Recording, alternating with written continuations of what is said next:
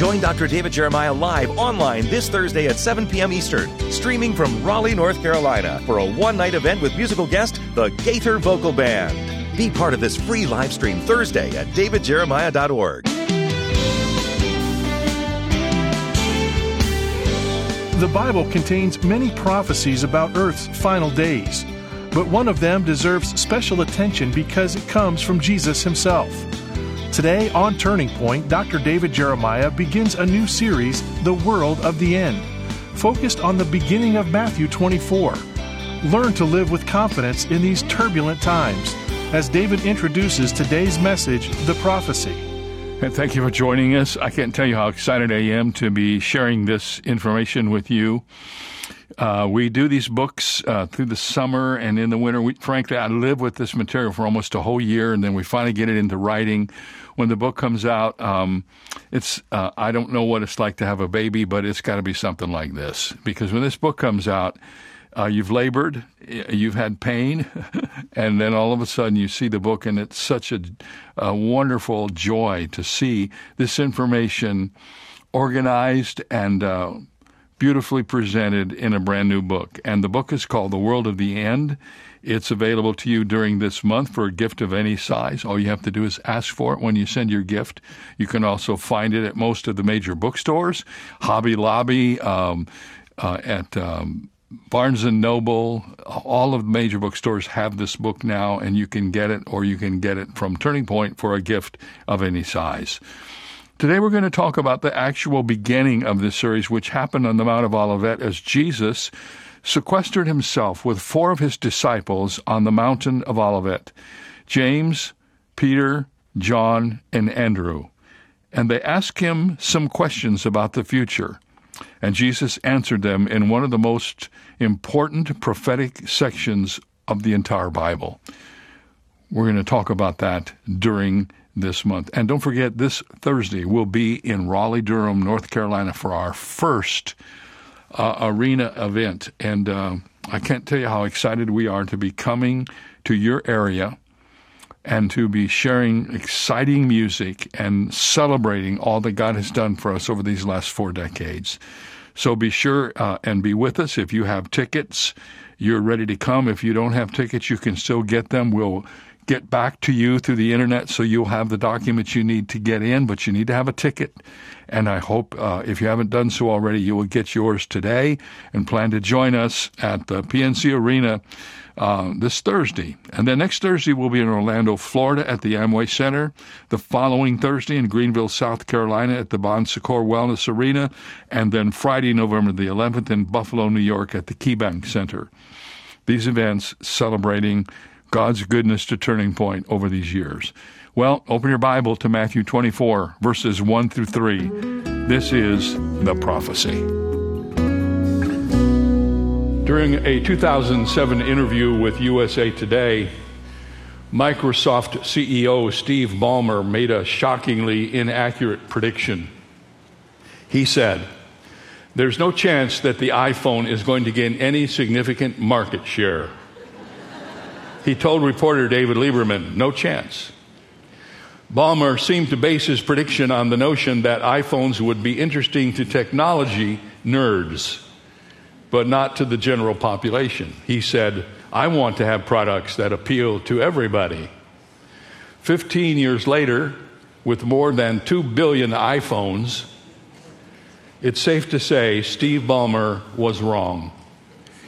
Our world is filled with a lot of people who make predictions, prognosticators and prediction makers, always ready to share their opinions. In fact, in the world today, there are 2 million podcasters, 6 million journalists, 375 24 hour news networks, and 5 million ministers. All of them ready to get your attention and tell you what's going on now and what's going to happen in the future. We hear so many voices, so many arguments, so many speculations. Everybody's got a theory, everybody's got a slant. I'd like to suggest to you that there's one slant we should trust more than any other. One take we ought to prefer above all the other takes. One opinion we ought to value more than all other opinions. amid the thousands of shrill voices that are being heard today, we need to listen to one voice, and that's the voice of the Lord Jesus Christ. But you say, he doesn't have anything to say about the future. Oh. It may surprise you to discover that one of the longest messages of Jesus recorded in the New Testament was all about the future, all about your future. In the Gospels of Matthew, Mark, and Luke, there is a section referred to as the Olivet Discourse.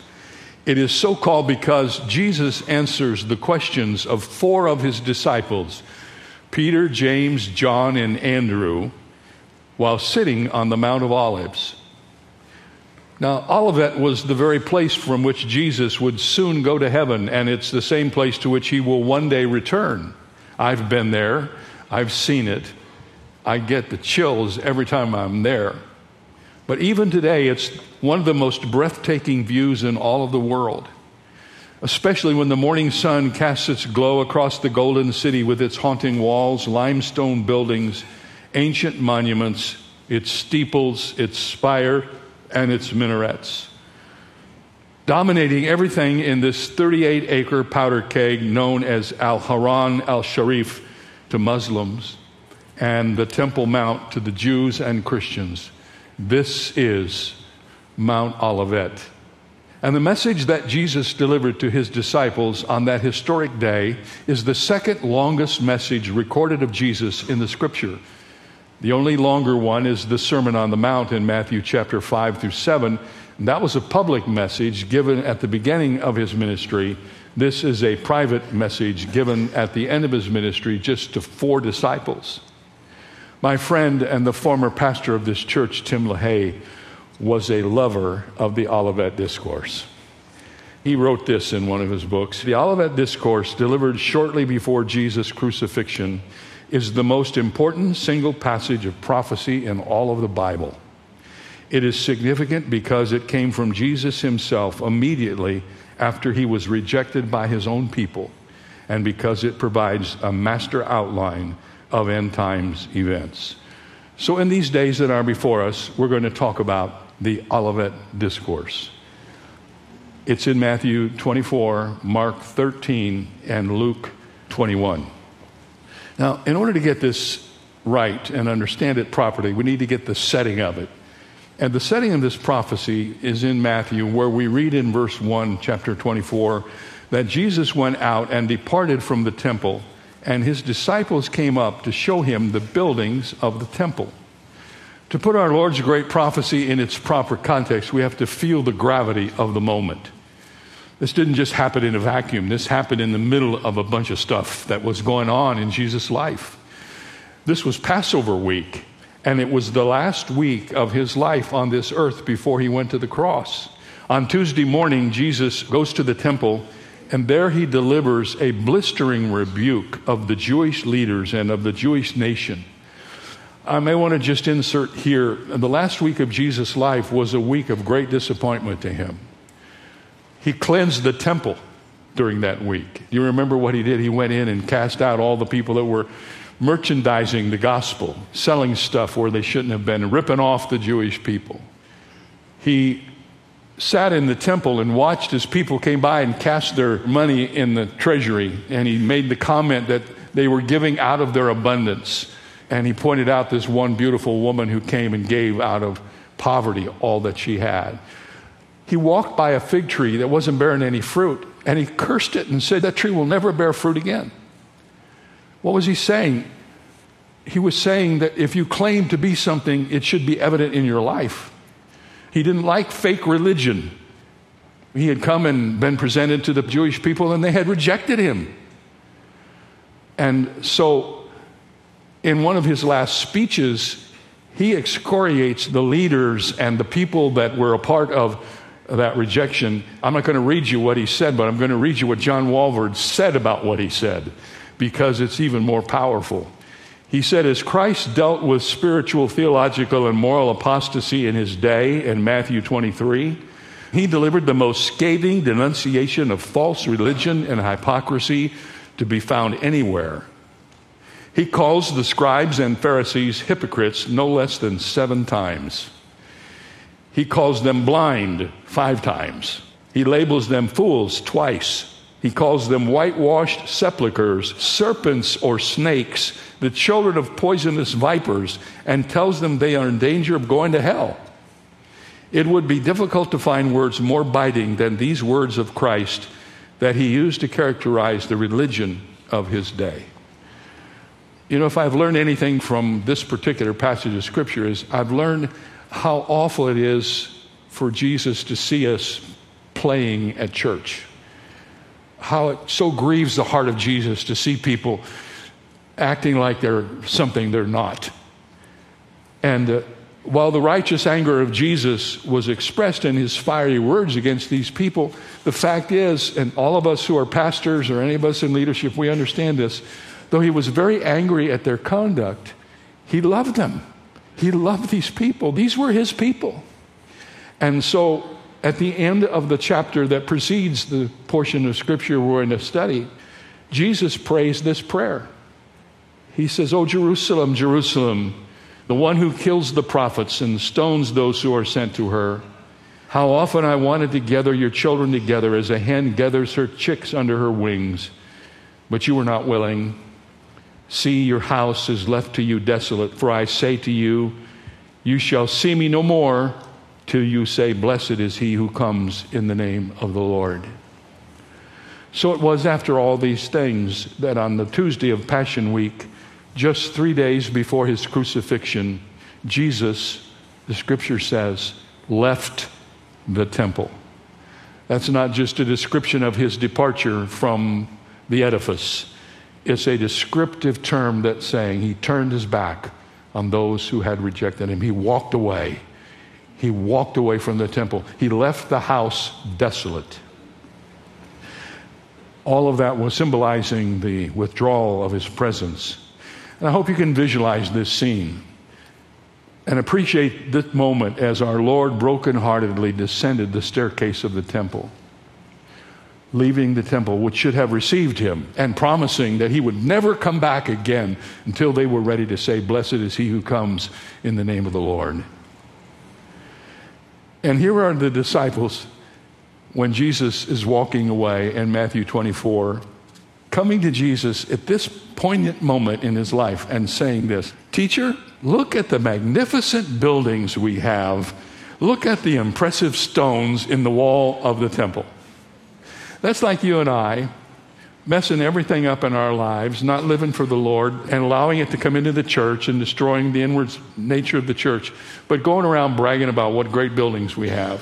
And we have some nice buildings. Do you know the Lord doesn't care about our buildings? In the discussion Jesus is about to have with his disciples, he will speak as a prophet. He will accurately forecast the future of the Jewish people and predict some things that will affect us as well. And you can count on it. What Jesus says will happen, will happen. In the prologue of the book of Revelation, the Apostle John gives us one of the most profound reasons for listening to the prophetic words of Jesus. John was on the Isle of Patmos on the Lord's day, and he saw the one to whom we should listen, and this is how he described his encounter. He said, When I saw him, I fell at his feet as dead. But he laid his right hand on me, saying to me, Do not be afraid, for I am the first and the last. I am he who lives and was dead, and behold, I am alive forevermore. Amen. And I have the keys of Hades and of death.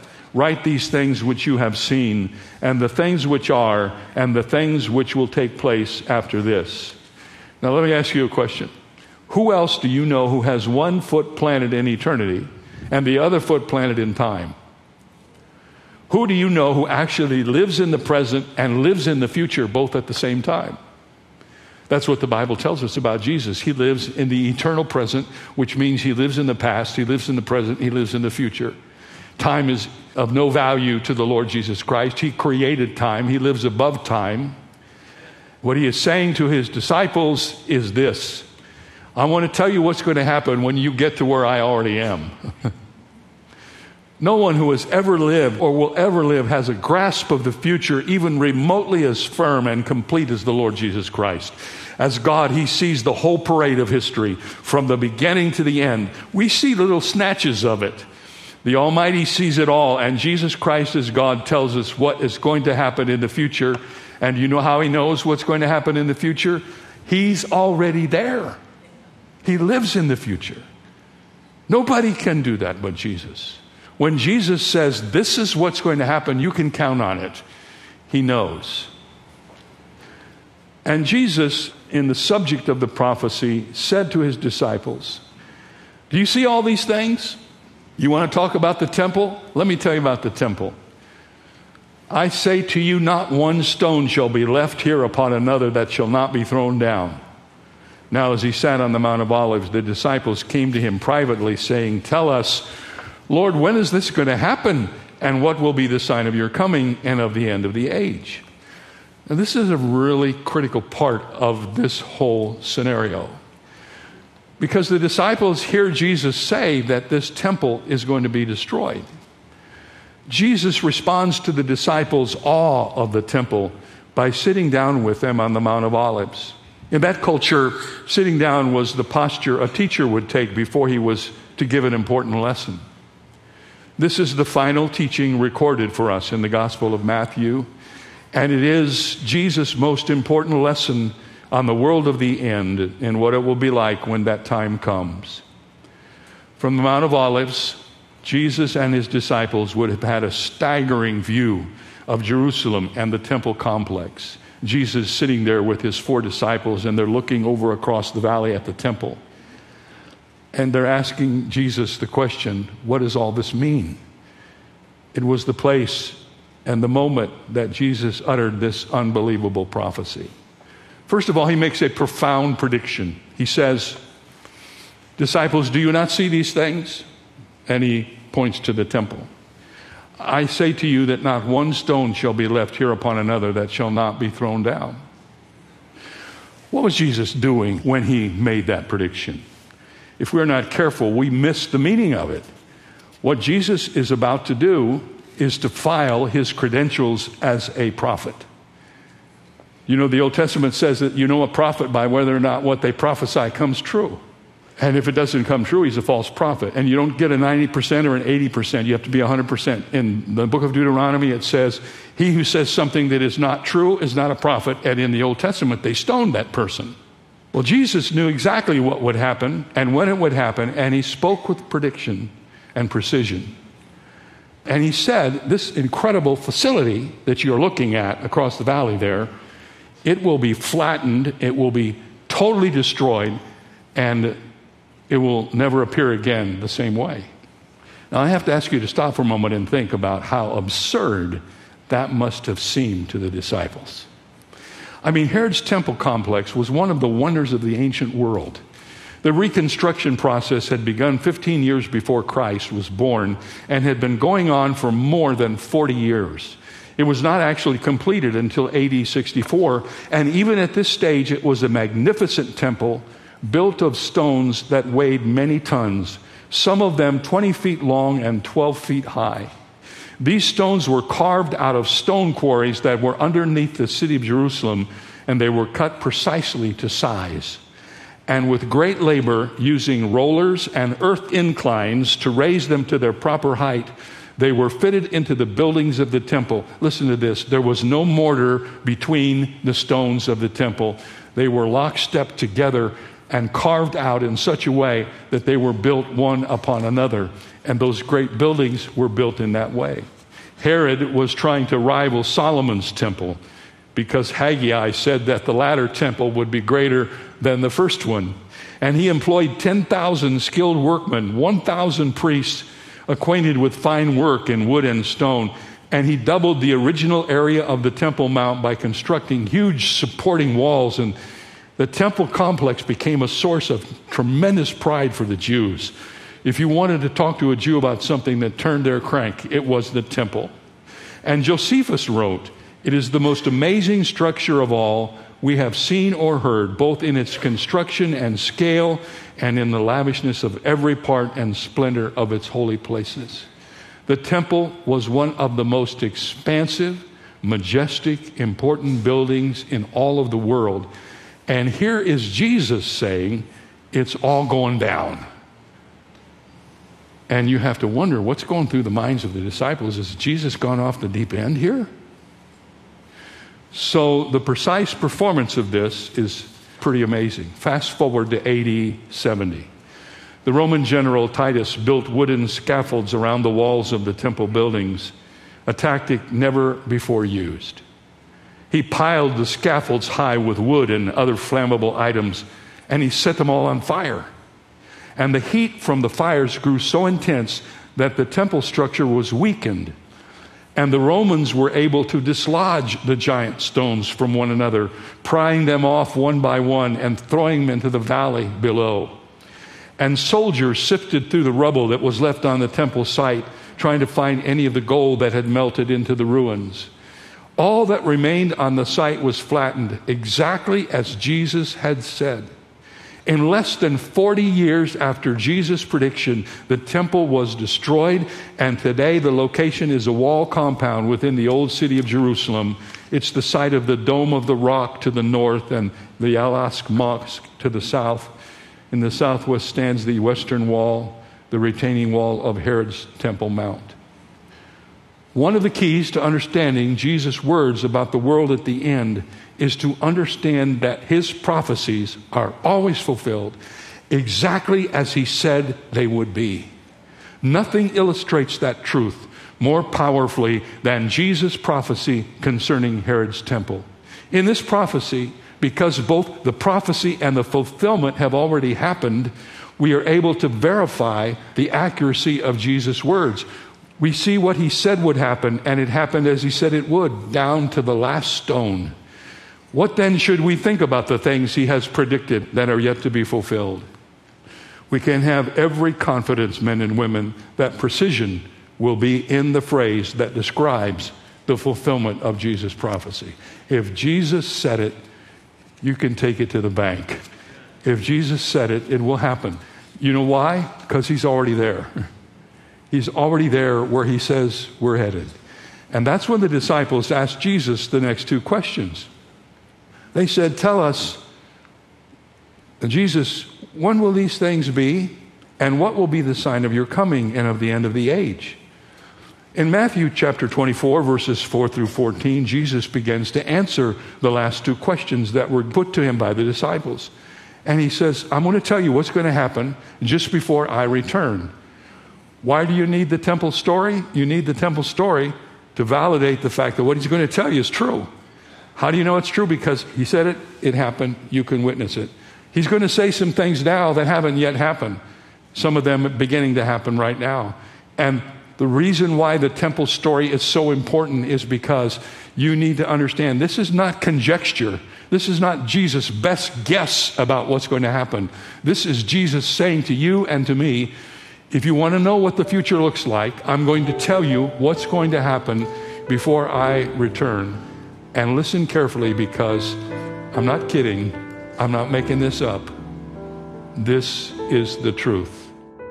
And this is the future. And as you go through these verses in Matthew 24, even though they are controversial among theologians, you realize that Jesus was helping his disciples understand how the future would play out even after they would no longer be on this earth.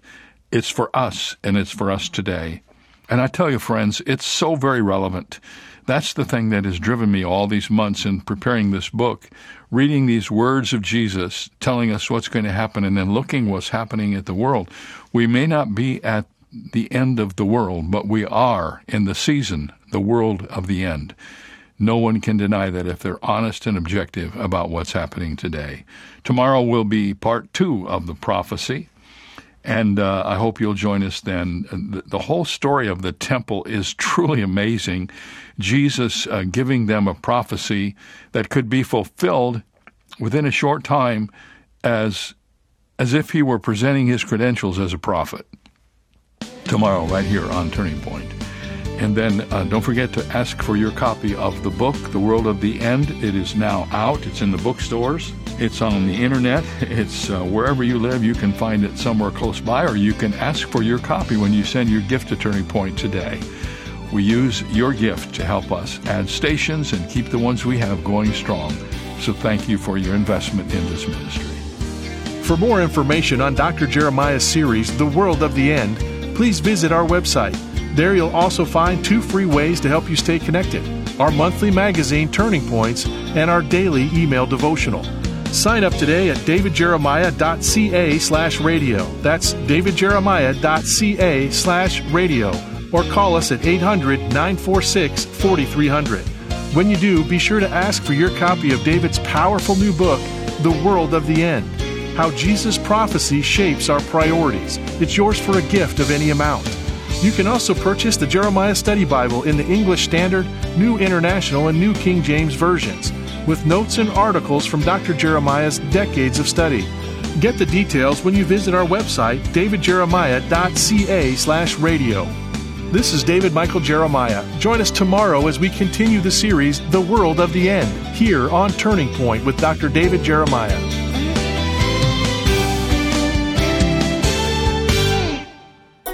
If you've been blessed by the ministry of Dr. David Jeremiah and Turning Point, we would love to offer you two free ways to stay connected. Sign up today at davidjeremiah.ca slash magazine for a subscription to our monthly Turning Points magazine. Each exclusive issue is filled with encouraging articles and daily devotionals to strengthen your spiritual walk. You can also sign up to receive our daily email devotional and be a part of our community of friends who receive daily encouragement delivered straight to their inbox from Dr. Jeremiah. Written in a thought provoking manner, this concise yet profound daily devotional delivers the refreshment and focus you need as you go about in today's world. You can join the more than 600,000 monthly subscribers who are building their faith each month through these free resources. Sign up today at davidjeremiah.ca. That's davidjeremiah.ca. Have you ever wondered what your legacy will be?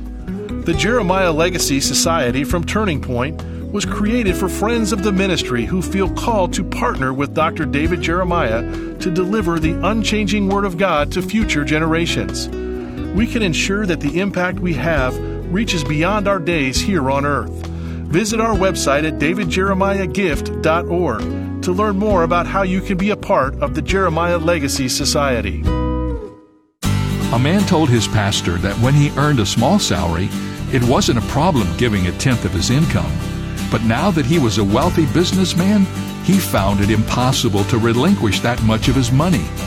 The pastor offered to begin praying that God would reverse the man's success and return his income to the previous small level so he could continue to tithe and the man suddenly realized he could figure out a way to tithe from his wealth. I've never met anyone who was not more financially prosperous after tithing than he was when he didn't tithe. This is David Jeremiah encouraging you to get on the road to new life. Discover God's principles of stewardship on Route 66. Route 66, driving the word home log on to Route66Life.com and get your roadmap for life. That's Route66Life.com. Route 66. Start your journey home today.